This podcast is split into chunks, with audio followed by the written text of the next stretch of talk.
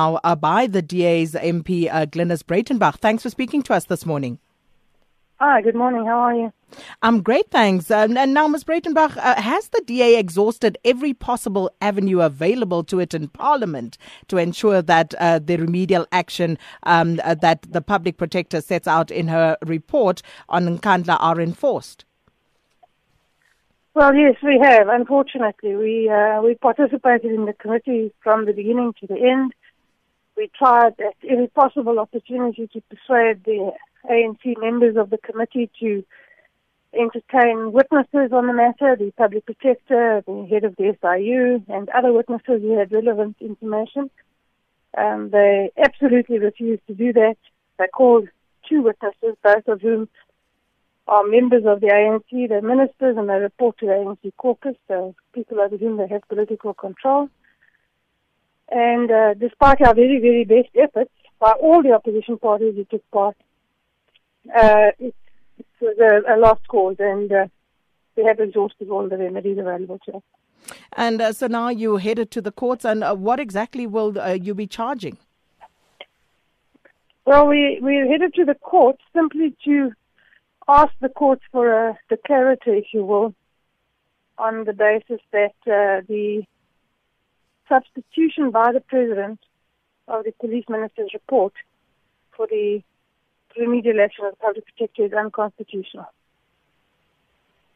Are you not concerned, as uh, some people have pointed out, about the fact that your participation in that whole series of events actually legitimized that entire process? Oh, absolutely not. We pointed out from the outset that the process was unconstitutional in our view, and that our participation or not could not legitimize it.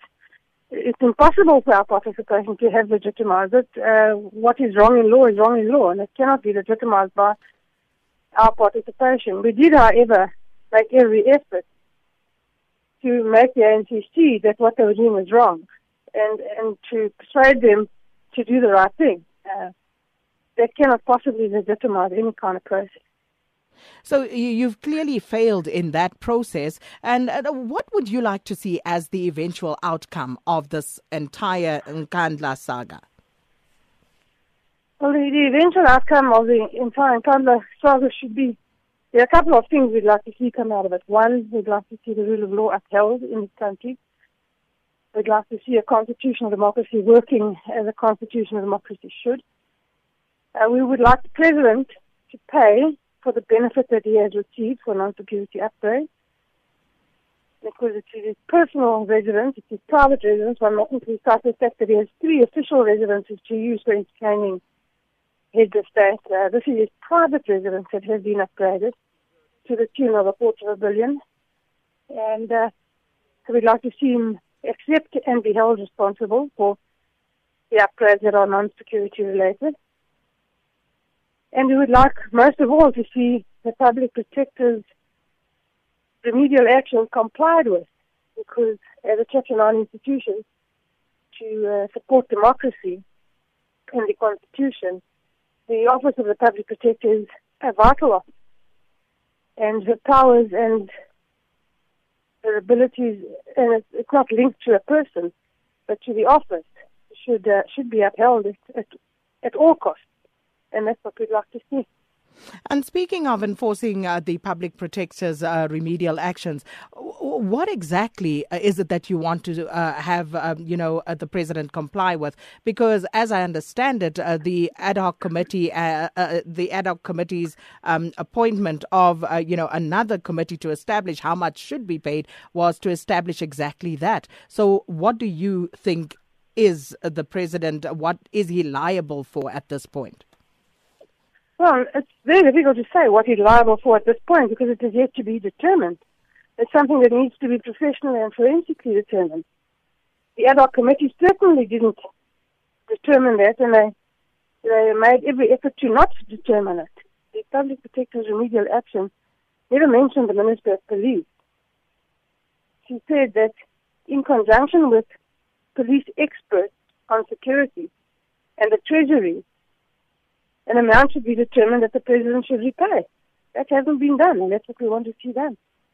And uh, just before I let you go on uh, another uh, matter altogether, uh, the NPA yesterday, um, what is your view on uh, what was uh, t- expressed yesterday regarding uh, Nomgcobo Jiba and the charges against her being dropped?